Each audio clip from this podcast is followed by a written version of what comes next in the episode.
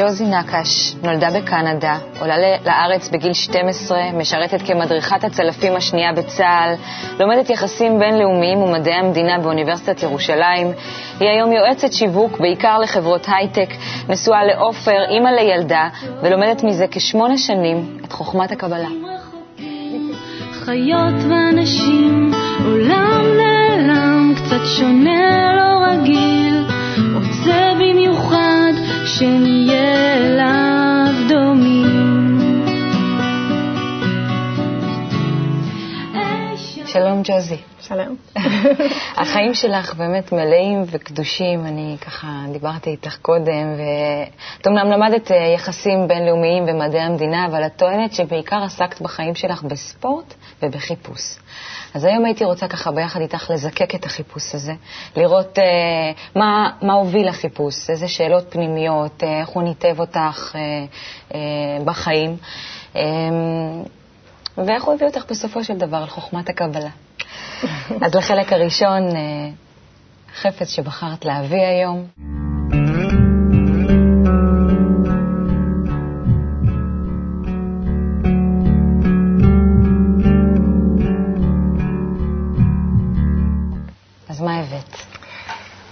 ה rollerblade שלי. שזה חמש שנים חרשתי את ניו יורק ברולרבליידס הזה, גרתי עליהם, אפשר להגיד, ממש מהבוקר עד הערב, העבודה שלי, הכל עשיתי על הרולרבליידס. ארגנתי את התחרויות הכי גדולות בניו יורק אה, של רולרבליידס, פרסומות עם כוכבים, מה שאת לא רוצה, זה היה מרכז העניין בניו יורק, אני הייתי שם עם הרולרבליידס שלי. על הרולרבליידס, ואיך... את יכולה להוריד אותם?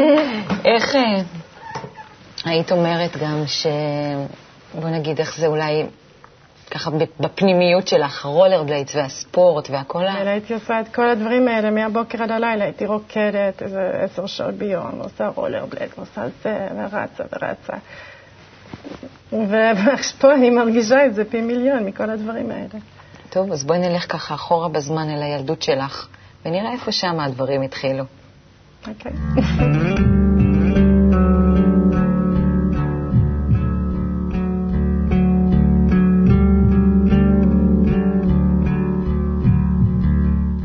קחי אותי לילדות שלך בקנדה. גדלנו במקום אה, מאוד יפה, מחוץ לעיר, בפרברים, המון שלג, בקיץ אנחנו בבריכה כל הזמן, ב lake שם עושים סקי מים, בחורף אנחנו בסקי שלג, כל הסוף שבוע נכנסים לג'יפ, אנחנו שבע אנשים במשפחה, נכנסים לג'יפ, נוסעים לפה, נוסעים, אנחנו לא בסקי, אנחנו בקמפינג, אם לא בקמפינג, ב hiking, ב fishing.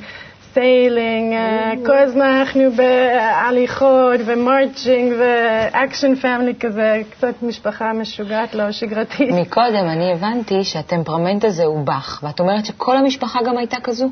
אה, ככה היינו ביחד, כאילו, זה היה הקטע, כאילו, כל הזמן באיזשהו מירוץ, לא יושבים במקום אף פעם, כאילו, כנראה לא היה לנו כל כך טוב עם עצמנו, כל הזמן היינו באיזשהו...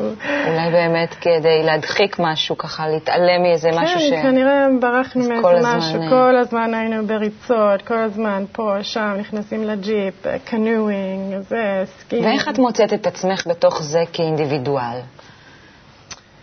אמ, אני התינוקת של המשפחה. אמ, זה דווקא עושה אותך בן אדם הרבה יותר מהר, כל הדברים האלה. כאילו, זה דברים שאנשים עוברים אולי במשך כל החיים, איזה? אני עברתי. איזה דברים? כל הדברים האלה, לישון בחוץ, וכל ה... להתאפס על הרים, וכל מיני דברים שעשיתי בגיל שתיים וחצי, שלוש, ארבע, חמש, שזה... כבר עיצב אותי לגמרי עד גיל שש, אני חושבת. למה? עיצב אותך למה? עיצב אותי... איך היית מגדירה את עצמך כג'וזי הקטנה?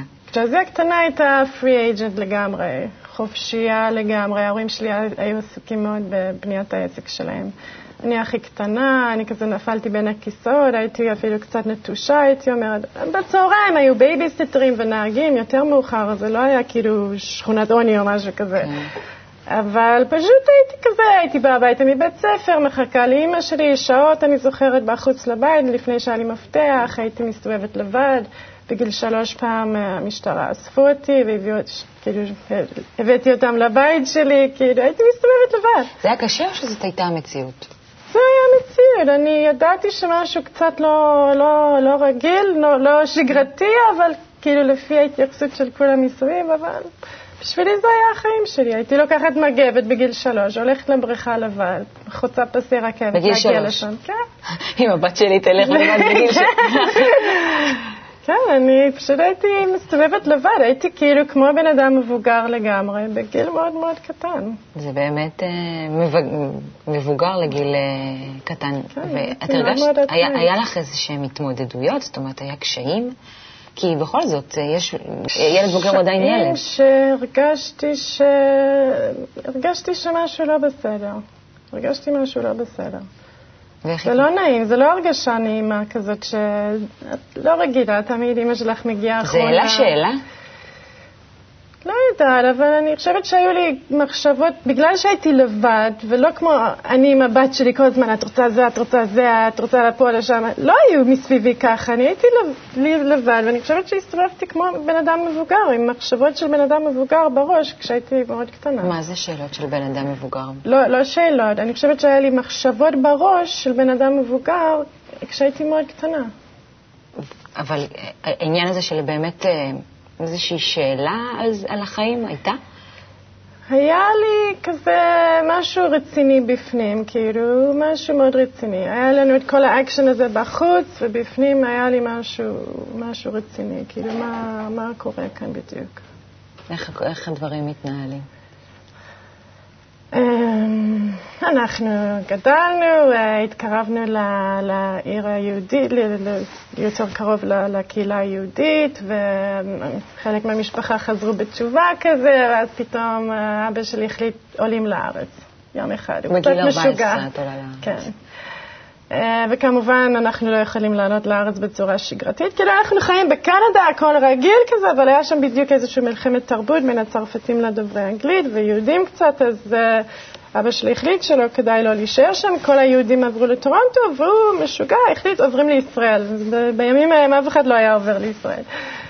להפך, היו יורדים לקנדה, עושים כן. כסף בטורונטו. אז אה, הוא מחליט עולים לישראל, הוא לקח לפה טיסה פיילוט כזה, קנה פה דירה ברעננה, הוא התקשר, הוא אמר, יש פה מלחמה, אמרו לנו להיכנס למקלטים, אבל אני לא נכנס. איך הכינו אותך לעלות לארץ ישראל? איך הכינו אותי? בעיקר התכוננו לנסיעה שלנו, כי באנו בסירת שיט. ב Cape Dory 28 feet. זה לא יפן.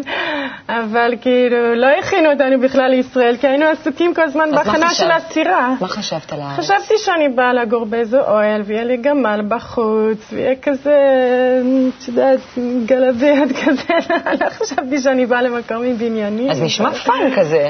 כן, אמרתי עוד הרפתקה, כאילו, אני אה, הייתי עדיין בגיל כזה שעוד לא היו לי ממש חברים, אה, והייתי בכיף כזה, יאללה, ממשיכים הלאה, זה הרפתקה. איך הייתה ההפלגה?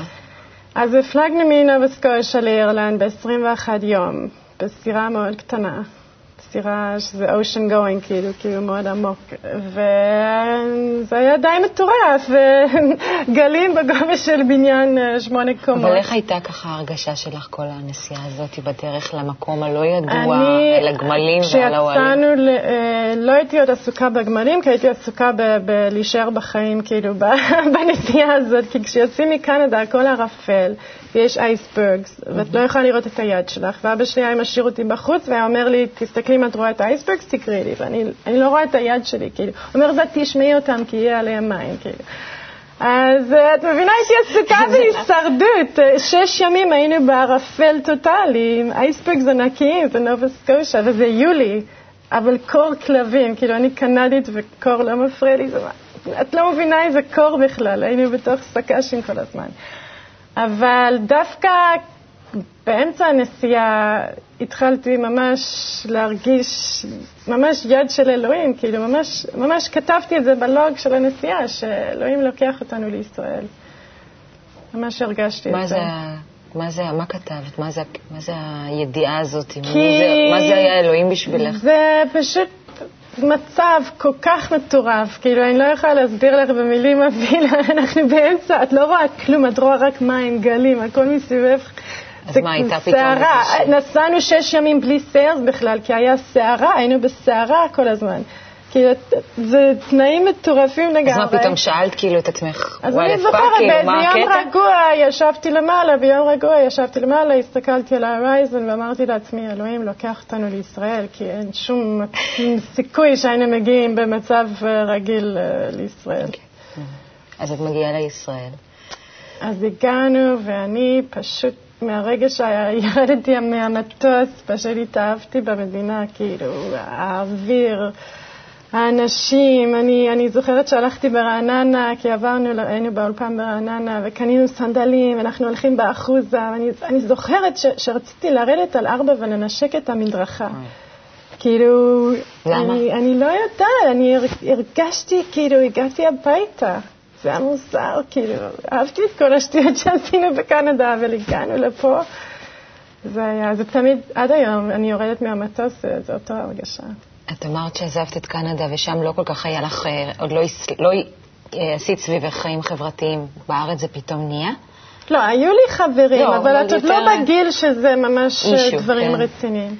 ופה, כן, באולפן באו כל החבר'ה מרעננה לראות את החדשים וזה, ו...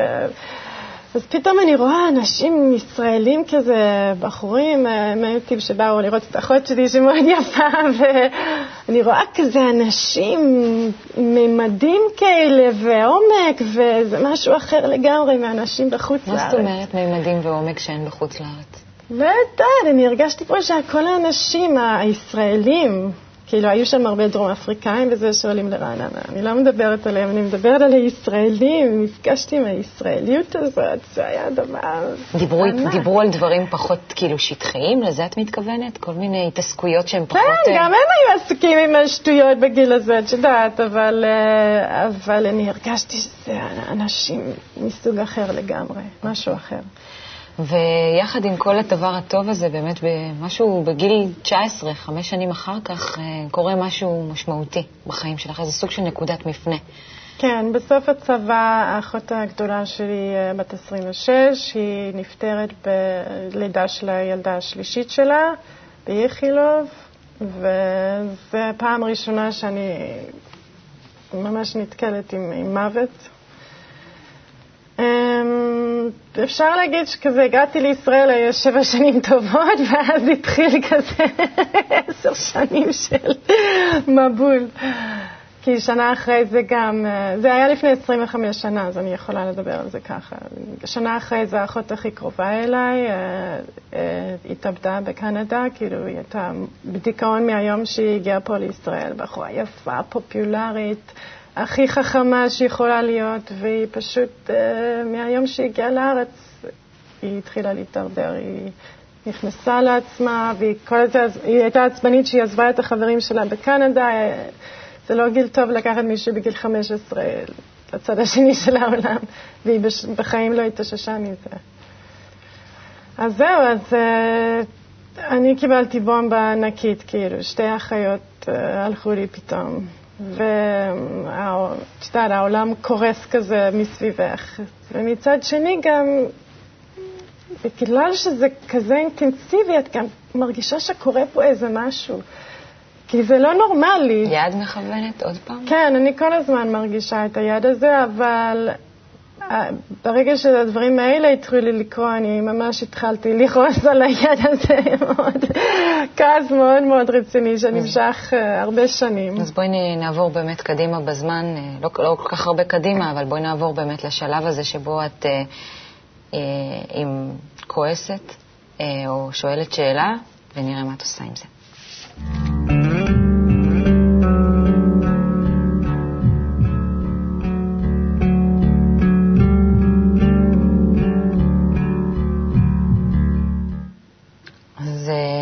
אה, אז את כועסת.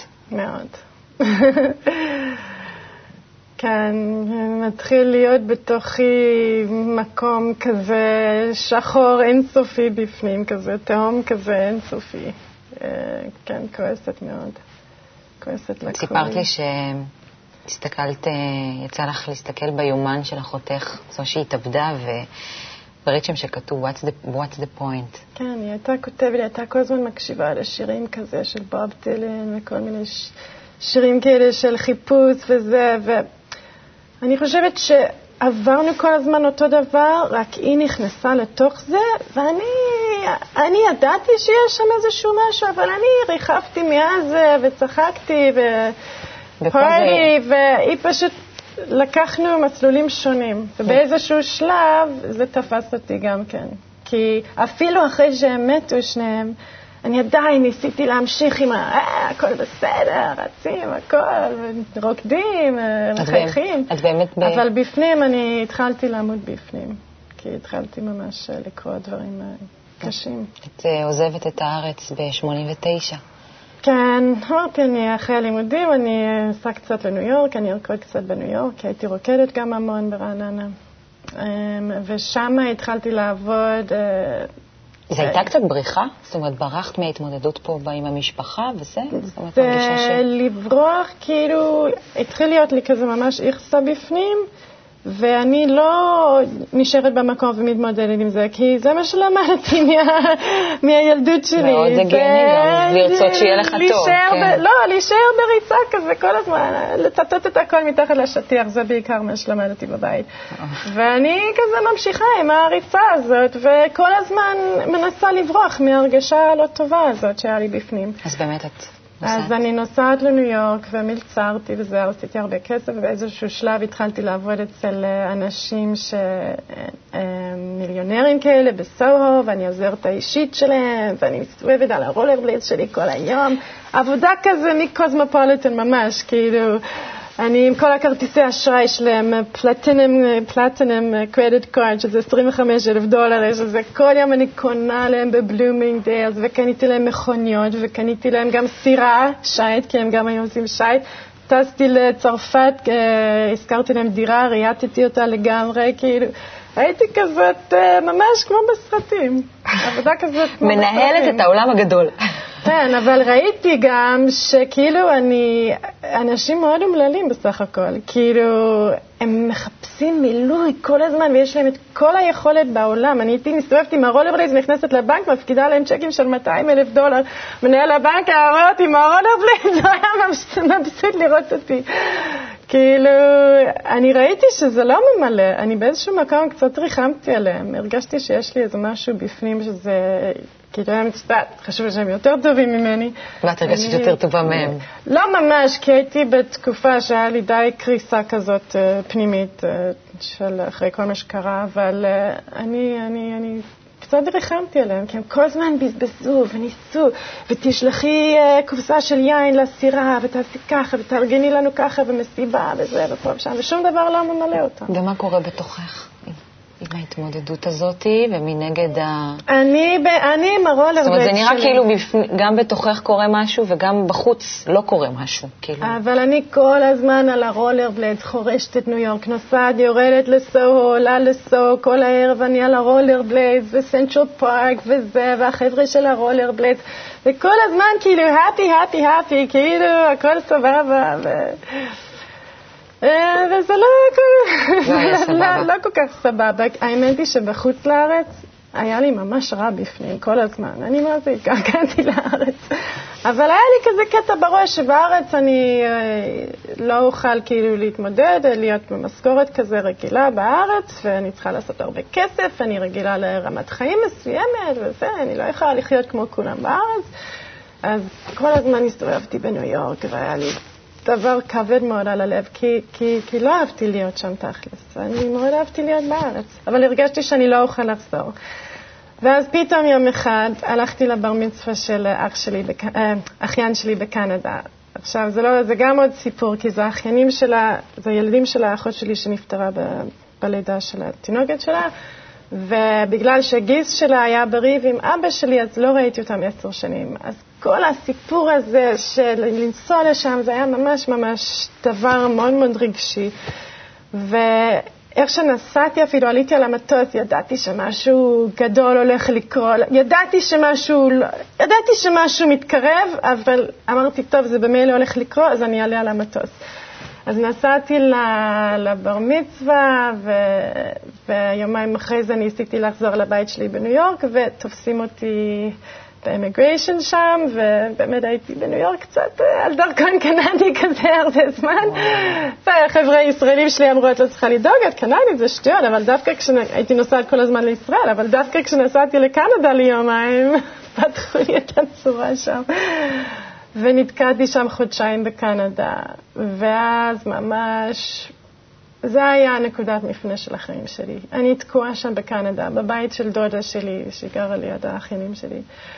עם בגדים ליומיים כזה, וקור כלבים שם בקנדה, אני עם טייץ כזה, אני בלי כלום, ו... ואני פשוט חוצה את הרחוב ואני רוצה שידרוס אותי איזה אוטובוס. כאילו, איך הגעתי למצב כזה? אני, שתופסים אותך באימיגריישן זה דבר כל כך משפיל. הייתי פשוט בשוק מעצמי שהגעתי למצב כזה, שאני כל כך כאילו לא, לא מטפלת בעצמי כמו שצריך, כי כאילו אני כל כך, קרס לי משהו בפנים מכל מה שעברתי, ואיך הגעתי למצב כזה? זה פשוט היה ממש הנקודת מפנה הכי רצינית. למה את מתכוונת באמת שאת אומרת, איך לא דאגתי לעצמי, איך לא טיפלתי בעצמי ואיך הגעתי למצב כזה? זה... מה זה הראייה הזאת, שאתה מסתכלת על עצמך, את אומרת, זה לא מה שרציתי, תשמעי, זה לא מה שתכננתי. תשמעי, קרו לי דברים נוראים, כאילו, מתו לי שתי אחיות, אני לא עצרתי לשנייה, אני, אני אמרתי לעצמי, כשזה קרה, או שאני נשארת במיטה, או שאני קמה וממשיכה עם החיים שלי, כי, כי לא רציתי לקום. כי זה דברים ממש, זה אחות שאני הכי קרובה אליה, עברנו את הכל ביחד, ופתאום זהו, היינו, היינו עם אותו חבר'ה ברעננה והכל, רקדנו ביחד ברעננה.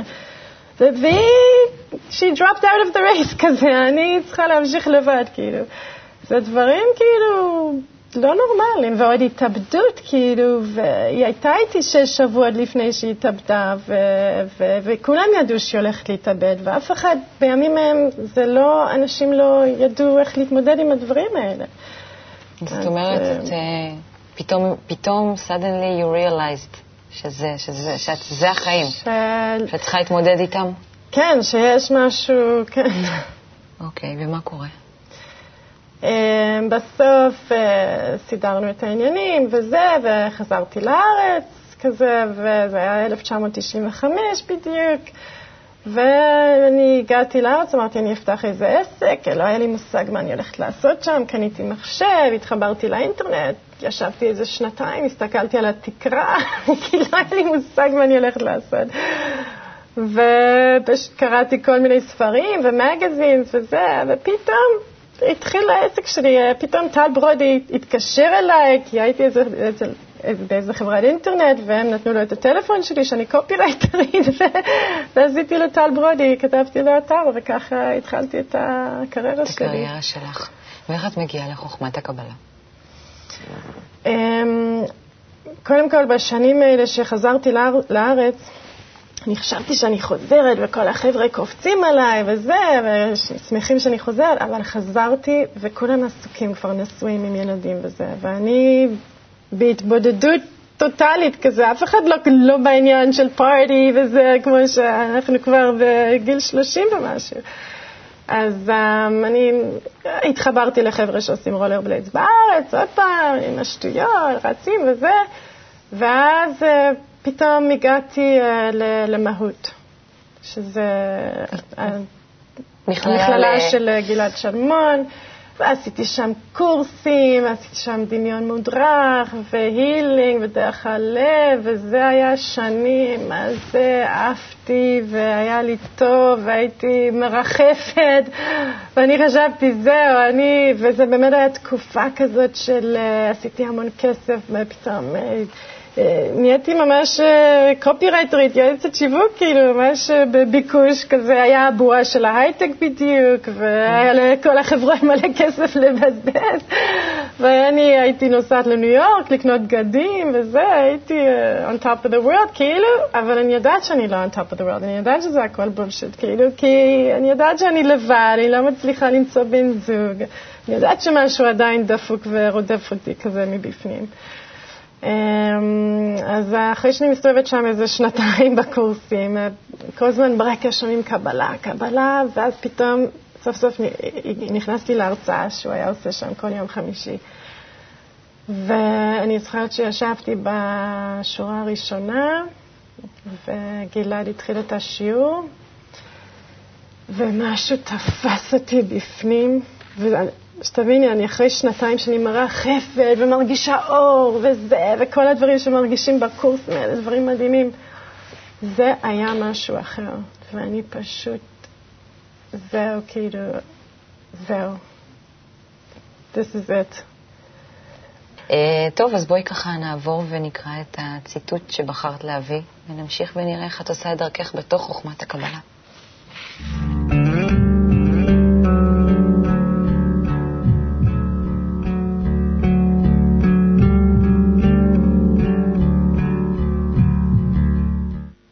הביטחון הוא הלבוש להאור הנקרא חיים. כי יש כלל, אין אור בלי כלי. נמצא שהאור הנקרא אור החיים אינו יכול להתלבש, אלא שמוכרח להתלבש באיזה כלי. והכלי שאור החיים מלובש נקרא בדרך כלל ביטחון, שפירושו, על כל דבר קשה הוא רואה שבידו לעשות. נמצא שהאור ניכר ומורגש בהכלי של ביטחון. זה לקוח מתוך uh, מאמר ע"ב, מתוך שמעתי, הביטחון הוא הלבוש לאור, פסקה ראשונה.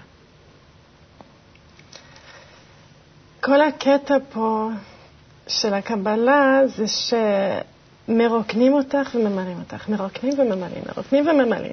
זה כל הקטע פה. זה רק מישהו שעבר מה שאני עברתי, הדברים שעברתי, שאני רק סיפרתי חלק מהם פה, כן, זה לא כל החוויות שעברתי. כן, תכף אפשר באמת לעשות תוכנית של שלוש שעות. אמ, זה, זה הכל פה, זה הכל מילוי, ואני לא, לא יכולה למדות לך את הכוס אם, אם הוא לא ריק, את מבינה?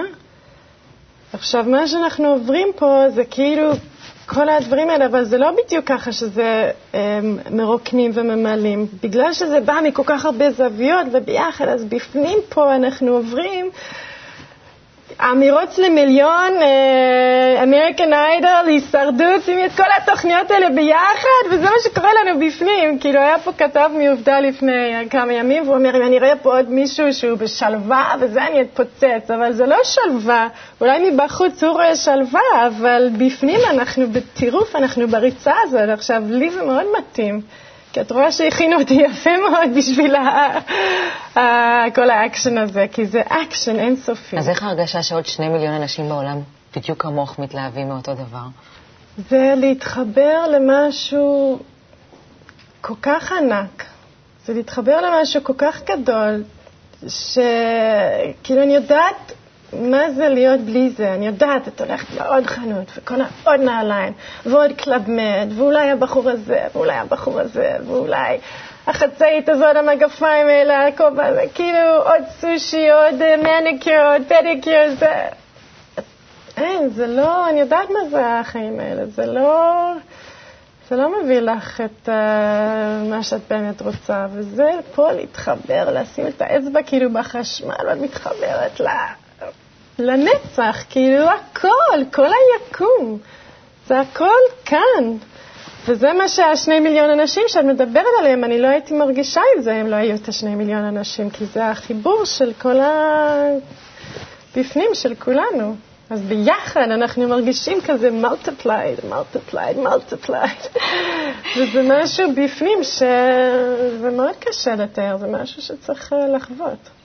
אבל זו חוויה כאילו שהוא מעבר לכל חוויה, כל מסאז', כל טיפול, כל דבר שאפשר uh, לחוות פה בעולם הרגיל. תאמיני לי, חוויתי הכל. ובכל זאת, איך היית מגדירה את הדרך הזאת? מה היא בשבילך? Um, בשבילי זה דרך חיים לגמרי, כאילו, אני ישר uh, עברתי לפה תוך שנייה, כאילו, עזבתי הכל. אה, זה דרך, אה, זה דרך מאתגרת. אנחנו עוברים חוויות שאנשים עוברים בעשרות שנים, אולי בגלגולים שלמים, אנחנו עוברים בפנים כל הזמן. אנחנו מאיצים כל הזמן את הזמנים, זה מה שאנחנו עושים פה, ולי זה מתאים, זה אדרנלין. הלו, כאילו, אני הייתי, את יודעת, אדרנלין למה עשיתי את כל הדברים האלה עם הרולר וזה? את יודעת איזה אדרנלין הייתי תופסת עם הדברים האלה? אני אנסה. את יודעת, הייתי נוסעת על רמפות עם ילדים בני שמונה, כאילו כמו אימא שלהם, וזה בגיל שלושים. כל הזמן חיפשתי את האדרנלין, רמפות זה גם עלייה וירידות, וגם סקי זה עליות וירידות, וכל הדברים שעשיתי, וגם בים, ב sailing, זה עליות וירידות. אז גם עכשיו, עליות. אז כל הדברים האלה זה כאילו ההכנה לפה, זה עליות וירידות מסוג אחר לגמרי, אבל, אבל אחרי כמה שנים זה כבר לא כל כך מורגש ככה כמו עליות וירידות. זה פשוט אינטנסיביות שהכל מצטבר ביחד לאיזה מקום כזה ביחד. אמ, מה החלום שלך, ג'וסי? החלום שלי זה שמחר אה, אופרה תתקשר, תתקשר אליי מארצות הברית. היא תגיד לי, ג'וזי, קראתי את הבלוג שלך, קבלה for women, אני צריכה לראיין אותך דחוף. היא כל הזמן מנסה להביא כאילו לנשים את הפתרון, כי אופרה, היא מגיעה למיליון, איזה 20 מיליון נשים בארצות הברית ככה בשנייה. וכרגע נשים בארצות הברית מאוד מאוד סובלות. ואני הייתי מאוד רוצה שהם לא יסבלו ולא יעברו את כל זה, ושיגיעו לפתרון. טוב, אז אני אלך להתקשר לאופרה. תודה רבה, ג'סי. בבקשה. שוב לא אראה דברים כאמש, כי בא גל גדול ושטף את כולי. לרגע ראיתי ושוב נעלם את אותו האור שנצץ ונדם, ולשוב לא יכולתי, לנקיק הנסתר ממנו באתי. כי נפרס לפניי עולם שלם, אמיתי עד כאב ולגעת רציתי, ובפרוץ שמחתי שלה כה חיכיתי, ידעתי דמעות ישטפו את פניי, ולא יהיה בזה די. כי שאלה הייתה בי, וביקשתי תשובה.